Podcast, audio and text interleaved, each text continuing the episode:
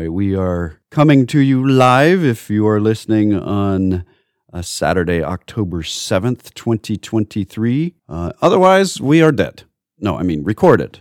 Recorded, and our voices are no longer alive. They are some digital representation. Wait, they are digitally represented anyway, even if they are live, because never mind. You know what I'm talking about.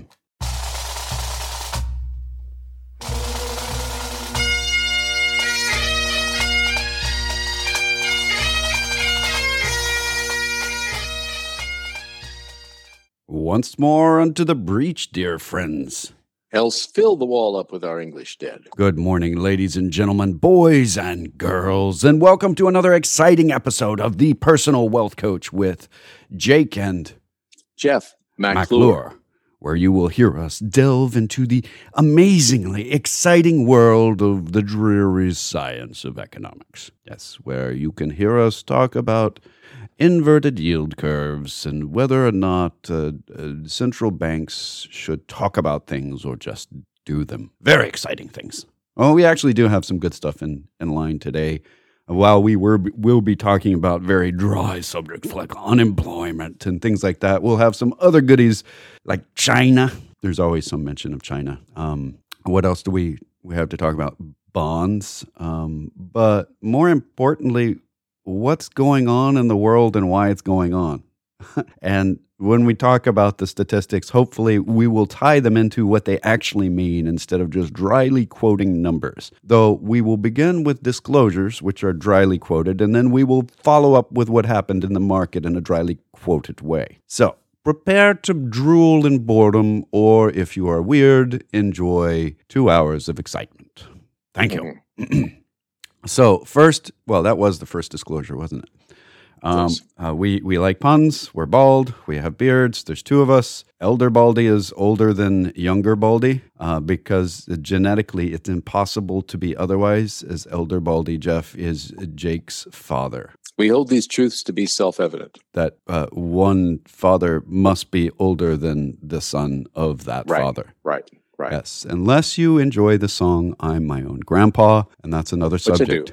Yes, Which I do. um, so that was a very long-winded genetic disclosure. Now, next up, um, this is the Personal Wealth Coach. It is a radio program.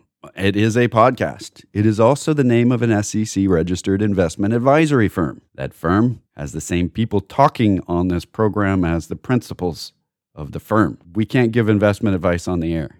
Why? Because it's supposed to be fiduciary, which means in in the best interest of every one of you listening, and we have to keep it private, and we have to know you when we give the advice. Okay, none of that works unless there's only one of you out there, and the rest of you agree to stop listening. It might be hard to properly register that, so uh, we can't do that. So what are we going to do instead?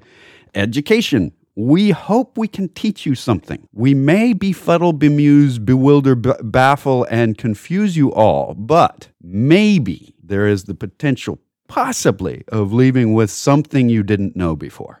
That's our goal. Uh, hopefully, it will help you make better decisions. Secondly, about that same disclosure, just because the firm's registered with the SEC doesn't mean that the SEC has put a star on. There's no, there's no gold star that's been awarded, no blue ribbon. They do not give affirmations to the public as to the sweetness of our character or any of that stuff. They're just the regulatory agency that uh, we report to at the firm and to whom our mismanagement or fraud, malfeasance, or all those other bad things should be reported. There. Um, so I've said that uh, we don't pay for this radio program. I know that's weird. It's Saturday morning and it's a financial program on AM radio and we're not paying for it. That's there's some kind of weirdness happening there. We're also not being paid and for some reason that's weird. We're we're economists. We're supposed to be, you know, thinking about what's good idea monetarily and we've been doing this for 26 years now Mhm. Yeah.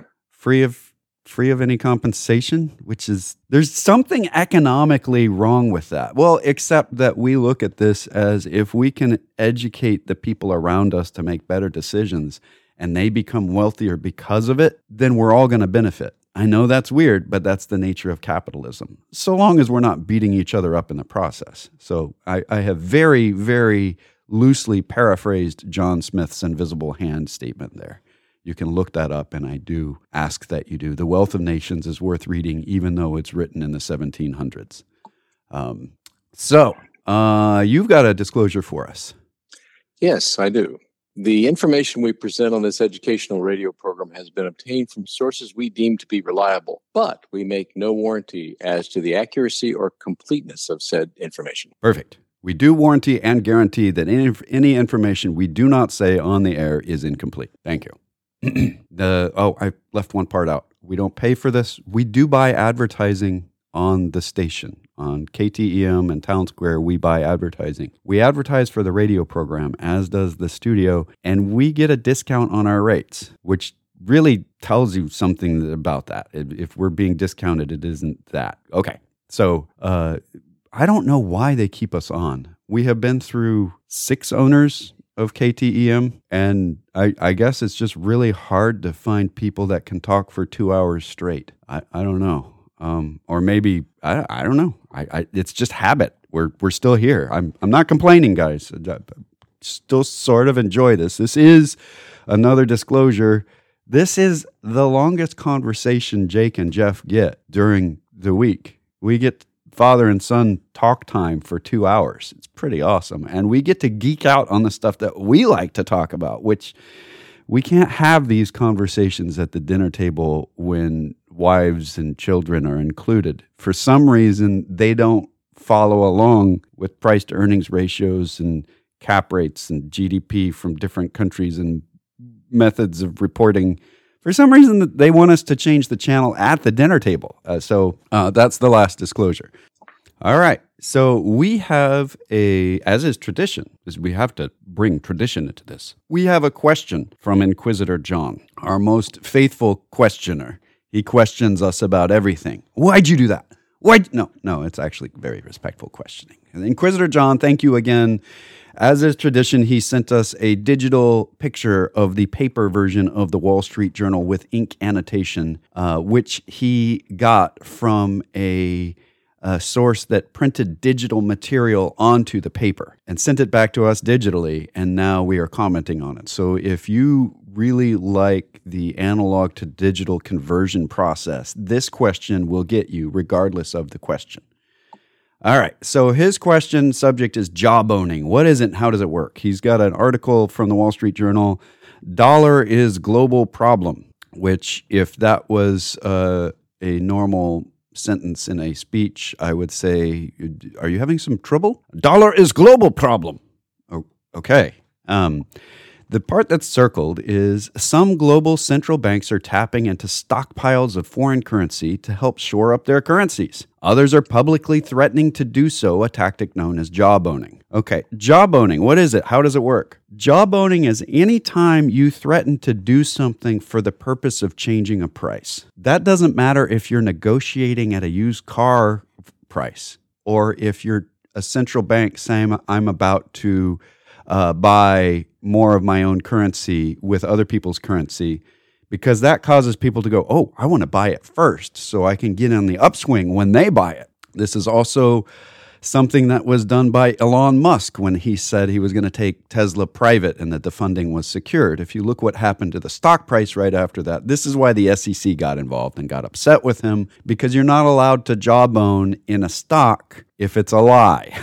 you can't say that if you're a CEO and you start spouting that funding is secured and it isn't, and you're saying it publicly, it's it's not good. It's, so the SEC got involved with that. He got a fine. Tesla got a fine. Um, jawboning is anytime you say, I'm going to do something and it affects the price. So in central banking, it's referred to as jawboning, but I have heard this referred to in the in southeastern Oklahoma, in way up in the mountains, as stop your jaw jawboning at me by the by the freaking motorcycle. That's what it is. uh, i realize we usually get really technical in our answers, but I prefer, in this particular case, jawboning goes back a lot longer than central banks. Uh, but central banks are now jawboning. It, why would this? Why would? How would this work? Uh, he said this. So um, if if you say I'm I'm a central bank of a country, my job is to make sure that my currency doesn't get a lot of inflation or deflation. Um, but you're not the United States. So you got to have uh, other currencies as your investments to help you. Well, why not the United States? United States has more dollars than the other currencies combined. So holding other currencies really it affects the dollar, but not as much as what we're talking about here. So say you're in Vietnam, you're the central bank of Vietnam, and you say, I have my currency and I want to hold it steady. We'll use Thailand, the baht. We want to hold it steady. So we're going to own some dollars, we're going to own some euros, we're going to own some yen, and that's going to help us when we're buying bonds in other countries to help prop up with our reserves, our own currency. Well, when their currency starts to fall, what they can do is take the money, the yens, the euros, and the dollars, and start buying their currency with it, trading it. That's a market, the foreign exchange market.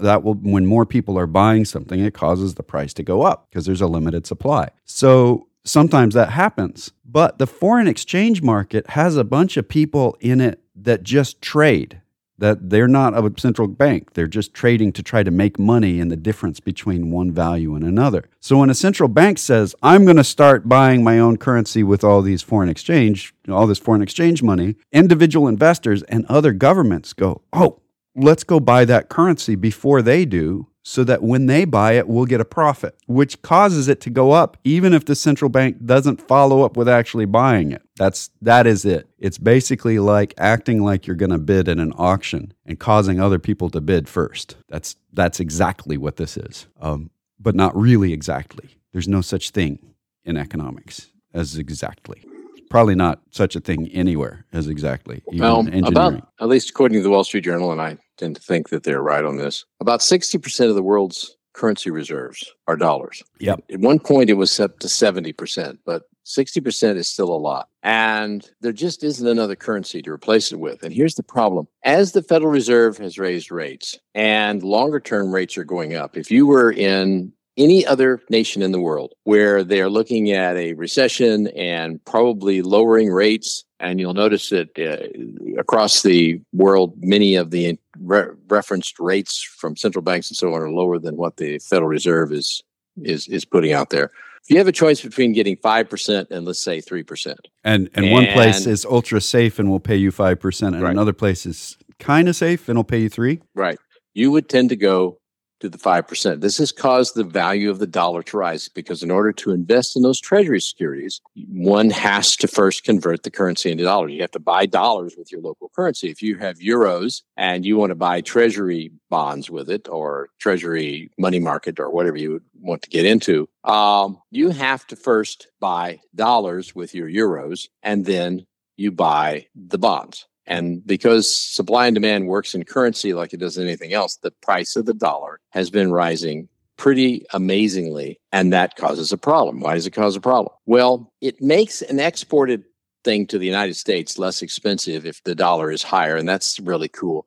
But if you're dependent upon the United States for something, and a lot of people in the world are. We do have a large export market and we do produce some pretty high quality stuff. Then the price goes up as the dollar goes up. And these are countries that are already experiencing inflation. And when their reserves are dollars, they feel whiplashed by the fact that they're tied to the dollar. And so there is, as usually happens during these types of situations, a widespread call for let's replace the dollar with something else. The problem with that is is nobody can figure out what the something else should be. Right. Uh, uh, the the closest currency by by any measurement is the euro because believe it or not, even though China's economy is the second largest on the planet, if you look at the European Union as a bloc instead of individual countries, like we do with the United States, it is bigger than China. So when you put those three together, it's kind of a weird concept because it's sort of a confederation of nations and it's sort of its own nation.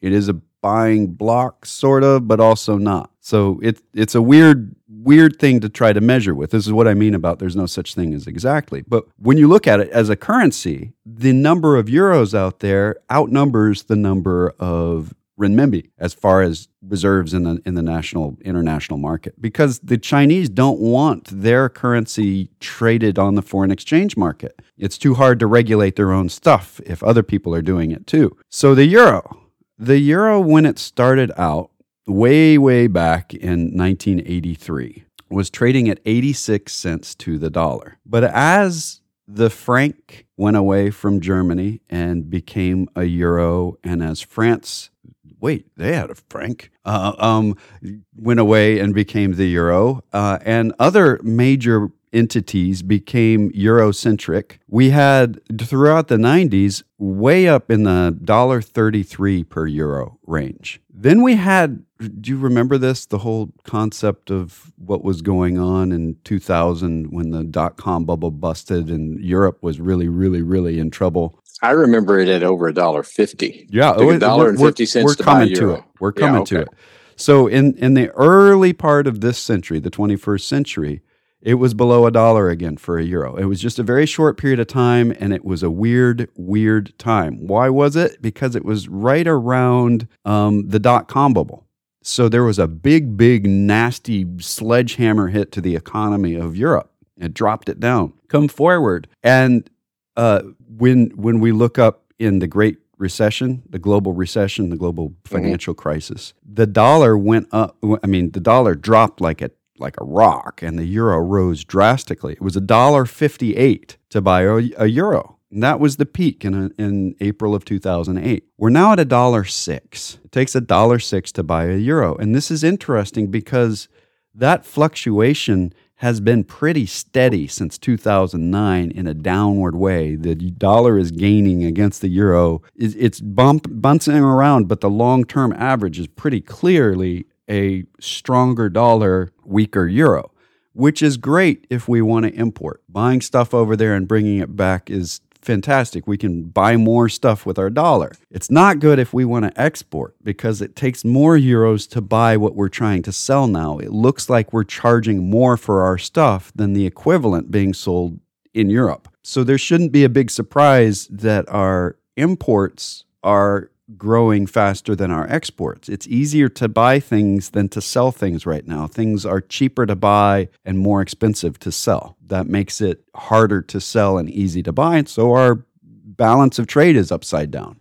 It's not really upside down. It's the way it's supposed to be, but it looks like a negative. It isn't really a negative because what you just said about 60% of the world's currency being dollars. They're buying dollars, and we don't look at that as an influx of money to us. It is an export of money, which is being purchased with other money. So it is an export, and it's really a strange thing. But back when the Netherlands was the leading economy on the planet, wait, I'm just going to let that sink in for a second. Yeah. Yes, that. that that happened, guys. It's worth checking it out. The Netherlands, the Dutch economy was the largest economy on the planet. Uh, when that happened, the the Dutch currency was what people were trading with, and the Dutch took on the the doubloon at some point because the Spanish brought in so much gold, uh, and eventually that extra gold made the Spanish economy bigger temporarily. But the Dutch were also counting their exports of money as an export because back then it was metal. Uh, so they counted it as an export when other people were using Dutch currency to buy stuff with. They had to buy it from the Dutch. And, and so this is something we're not doing today because we say, well, the dollar is paper, except that it is still a value. It is it is absolutely what else is it if, if the dollar isn't a value?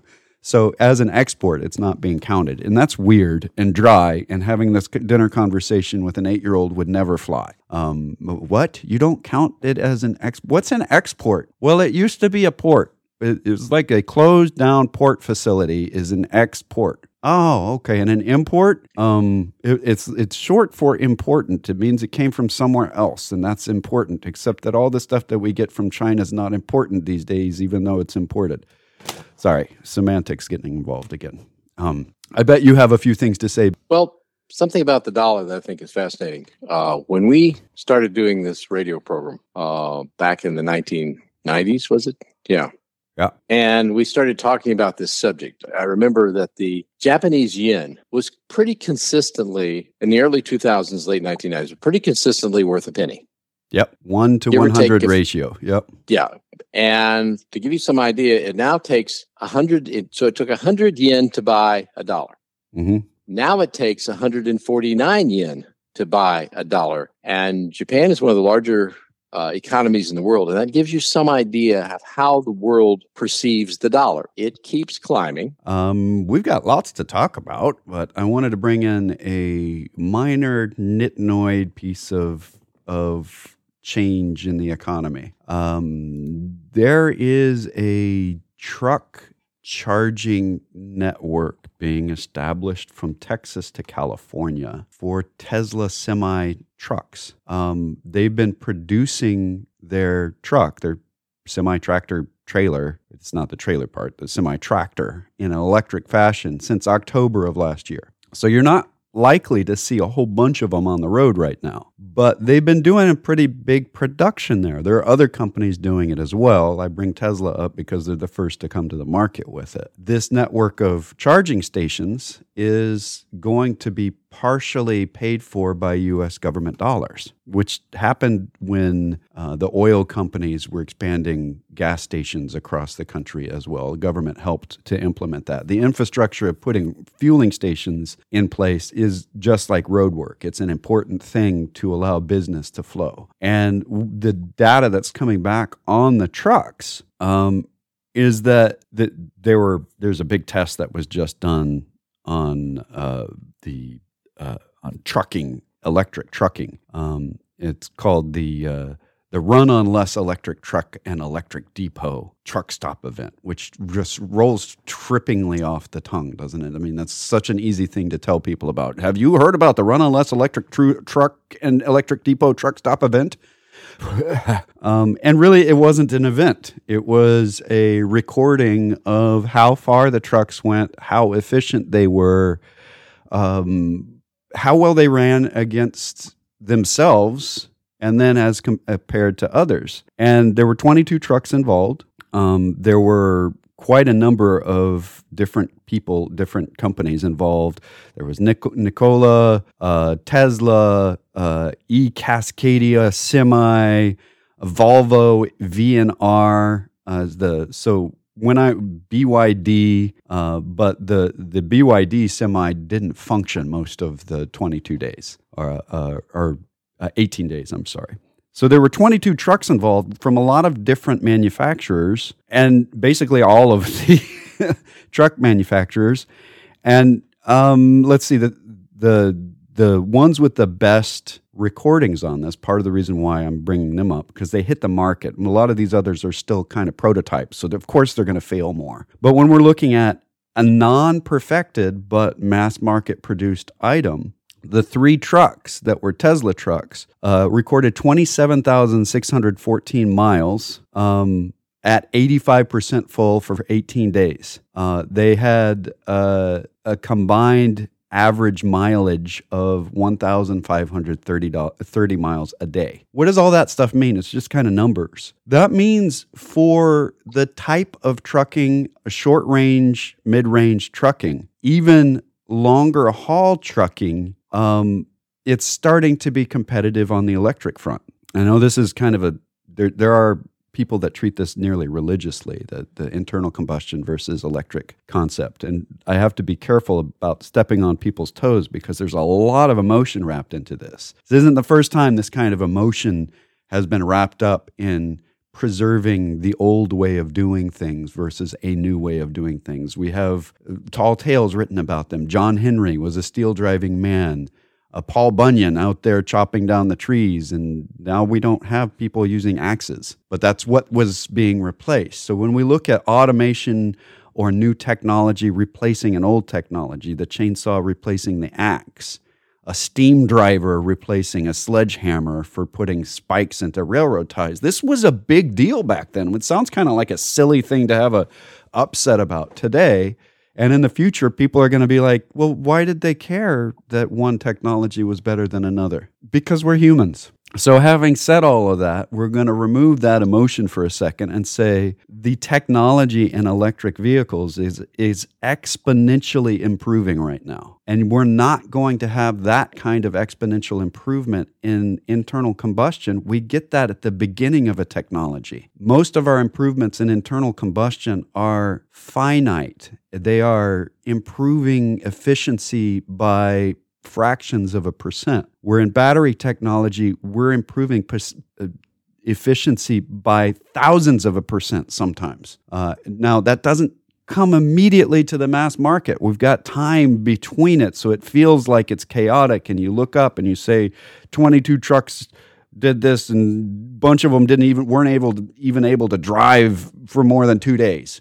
It's true. But DARPA has been doing, DARPA is the Defense uh, Arms, it's a research program by the Defense Department that is looking at medicine, it's looking at AI, it's looking at automation, and it throws money at anything that it thinks might have a defense related potential. It has started a lot of companies that later didn't wind up doing defense, but added to some quality of defense. So they, for several decades had run this autonomous drive challenge where these robots had to go and hit these checkpoints through a desert and come out on the other end. And for most of those decades, nobody completed it at all. Nobody. Then the first year that one completed the challenge, where it got all the way through the course, all participants also completed the whole challenge. So, all the way up through those multiple decades of DARPA research and funding to get things to autonomously travel across a given route without being spe- steered and drive around obstacles and all that stuff was basically failure. For tens of years, nobody could do it. And then the first year that somebody could do it, they all did it. That's what technology does is that it's it's everybody's working hard from different directions to some, come to the same conclusion and for some reason when the dam breaks it breaks all at once so what we're looking at in the technology of electric is that that kind of exponential jump is in the future still. And then something else will replace that.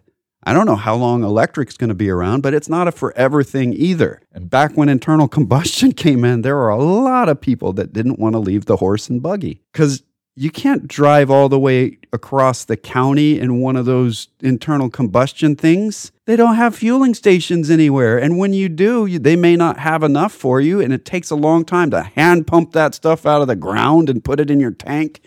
And you got to sit there for an hour. Well, with a horse, you just let it eat the hay and you just keep right on going. You apply those exact those appear these arguments appeared in newspapers just at the same vehemence as people today when talking about electric and internal combustion and it, it is because we're human. Uh, so just know that as technology changes, it's all right to feel a little bit of nostalgia and even bitterness about this new upstart coming along. But also, you should make good financial decisions. And if it's long term cheaper to buy an electric vehicle, then and it does everything you want it to do and more, it's probably the good choice to buy. You shouldn't say, I want to keep spending extra money and making more smoke just because I can. Some of you will. And if you do, you will keep the UAW employed in their internal combustion manufacturing arm for a very long period of time, and they should thank you for that. I'll thank you for it too. You are allowed to buy what you wish. It is a free market. So I'm sure you have some big things to talk about. Well, not quite maybe as interesting as yours, but they're certainly fascinating. We just had a jobs report come out from the Labor Department, our Bureau of Labor Statistics, one of our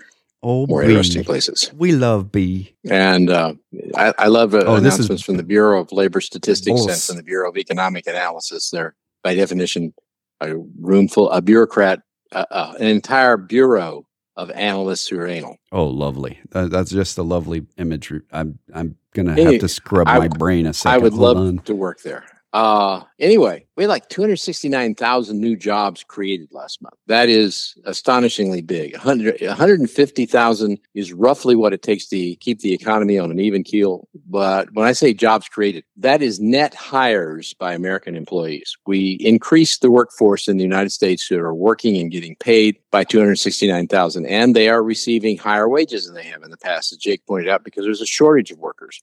Meanwhile, the unemployment rate stayed at 3.8%, which is pretty close to full employment uh, by every theoretical definition I know of. But then there's something interesting that came out. If you look at that carefully, which is why the bond rates went up when that was announced, thinking, oh my goodness gracious, we're implying so many people are going to have runaway inflation again, and the Fed's going to raise interest rates and put us into a recession. But then bond rates went back down a little bit, and the market got out of its dip on Friday and actually gained on Friday, so it was up for the week. What happened? If you dig down deep, there's two surveys that the Labor Department does. One is called the institutional survey, where they look around the country to representative companies and say how many people did you hire last month and they tell them and that's a precise number and the the accuracy of that is pretty much unquestionable that how many did you hire how many did you fire last month and they have the right companies lined up and sufficient people answer these people do answer the phone. They're professionals. And so when the labor department calls, they give them the information. Then there's the household survey, which is sometimes a little wild and crazy. The household survey is where we get the unemployment rate. And we go to the household survey and we, the, the Commerce Department contacts a lot of cell phones and a lot of, they do a survey. How many people are working in your household? How many people are looking for work? How many people would like to work, but they're not looking for work? There's a whole lot of numbers that come out of that. The household survey showed that we hired, uh, uh show that statistically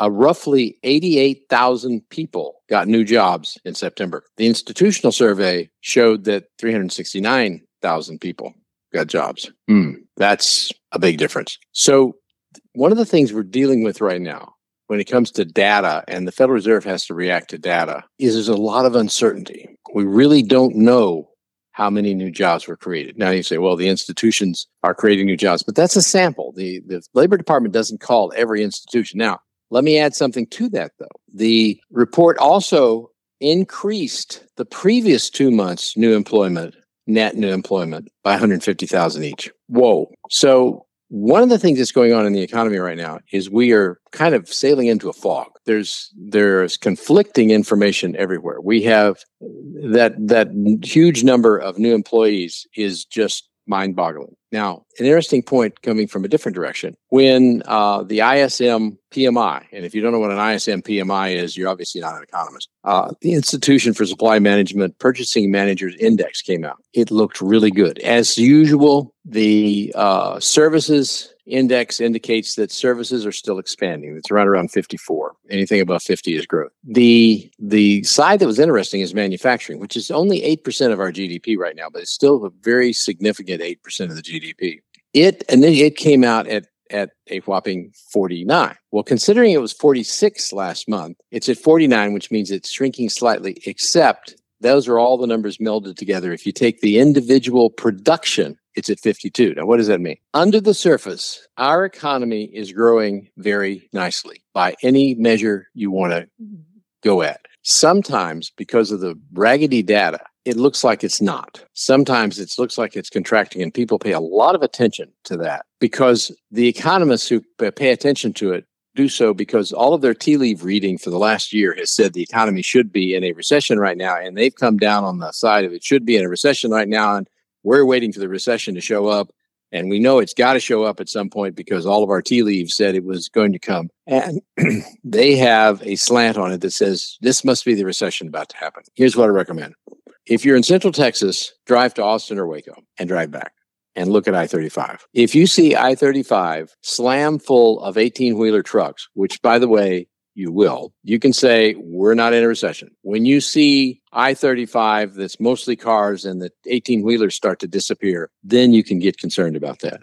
It's important to, to pay attention to these things. So, what does it mean if the United States economy is growing very nicely and, as the Atlanta Fed has suggested, is going to be way over an annualized rate of 4% for the third quarter that just ended? Um, it means that corporate earnings will go up. Why will corporate earnings go up? Because if our economy is doing a lot of business, our economy is primarily made up of corporations. Now, the corporation's profitability is not the biggest piece of the economy. The amount of money they pay their employees is the biggest piece of the economy. So, as long as we have good, healthy growth in the economy, earnings on the stock market tend to rise over time. They may fluctuate up and down, but they tend to rise. And if you want to know the future, the easiest way to do it is to check out what business managers are saying about the future. And how do we know what they're saying about the future? Well, when the ISM PMI is taken, they ask for anecdotal, you know, I told you what it was, Institute for Supply Management Purchasers Man- Purchasing Managers Index. I just I just have to laugh every time we throw out letter number combinations and uh, the ISM PMI is Well, but I, we did say what it was, yeah, which it's irritates true. me when they come up with a gobbledygook of letters in, a, in an art news article and they don't tell me what the gobbledygook of letters means. Right. Um, particularly when I go to Google and I can't figure it out there either. So somebody just abbreviated it on their own Yeah, it's fine. They Go ask employers, "Why are you not laying people off?" Because one of the it, it's ju- it's just as important, and this is this is something we do know the numbers on. People are not being laid off, even by manufacturers who technically over the last several months, actually for eleven months, have been contracting in size. They've been shrinking. Their new orders are shrinking, which is one of the reasons we thought we were going to be in a recession at this point. When asked why are you not laying people off? They give two reasons. One, it's very difficult once you lay somebody off to find somebody that is trained to hire. You can't just hire them off the street. I mean, it's it's getting complicated to do work to manufacturers. And secondly, they're receiving signals from their customers that more orders are coming down the road. They're the customer the, the customers are expanding their operations during this relative slack period because they anticipate more business coming down the road which is people have asked me why I'm optimistic. As long as I have the long term numbers this optimistic, I'm very happy. And How, what's another way of looking for that? Find out where the economy is going. Look at durable goods orders. They're up. Industrial durable goods orders are up. Those are not spur, and, and they're also in household up, which means that Americans, no matter what they say when they're asked about their confidence about the future, they are buying new washing machines and new dryers and television sets Yeah. and things that last a long time. And I- the businesses are doing the same thing. I was at Home Depot a couple of weeks ago, just picking up a little bottle of Clorox. Not a big deal. I wasn't making a major expense. Um, and I didn't see a whole lot of people in the home improvement section, the areas with like Mhm. tiles and all of that. I didn't see a whole lot going on over there. But when I walked by the washer, dryer, the refrigerator area, there were throngs. There were people Mhm. lined up to talk to people about that. And we're seeing that kind of across the board on those major long term durable good orders. Those are expenses that you do with the expectation that they're going to last a long time. And people pretty cool. normally pay for those over time. They don't normally buy them with cash, and they're not. They're they're running their revolving debt up. And they only purchase things like that when they are confident they will have income over the next year or two. So the confidence, believe me, the, the confidence ratings from various universities and from the government and everything else, when they survey people and say, How confident are you about the future? In many cases, they'll say, Oh, we think things are bad and getting worse, or something to that effect. But watch what they do with their money. And admittedly, the surveys may be imperfect, but when you see a survey or you hear something about the future of the economy, and the economy ultimately drives the stock market. Go to Home Depot or Lowe's or wherever this is going on and wander around and see what people are doing. It's not that hard. Uh, it, it is. It is. People think, well, oh, the the big the big big heads and everything have got it all figured out, and they're giving us good information. And, and usually they are. But one of the things we don't pay attention to Um, pretty much on the wrap up there. In the meantime, if you would like to talk to us off the air, yes, these two weird bald guys actually do something for a living. Uh, we are we give investment advice and portfolio management through the Personal Wealth Coach. Uh, if you'd like to talk to us off the air, there's voicemail waiting during the week. Uh, real live people during. Uh, voicemail waiting during the weekend. Real live people during the week. Uh, the local number is 254 947 1111. And that's uh, if you still happen to have a landline. That's one of those things where you actually have to plug a wire into the wall. Um, you can reach us toll free at 1 800 914 7526. That's 800 914 plan. You can go to our webpage, thepersonalwealthcoach.com or tpwc.com, where you can uh, read our newsletter. Sign up for the newsletter. It comes out every Friday, and my personal opinion is that it is uh, one of the best out there. And my professional opinion is that I'm prejudiced on the subject, but I believe it is a very good new- newsletter. Um, the uh, you're also welcome to get that every Friday by signing up for it.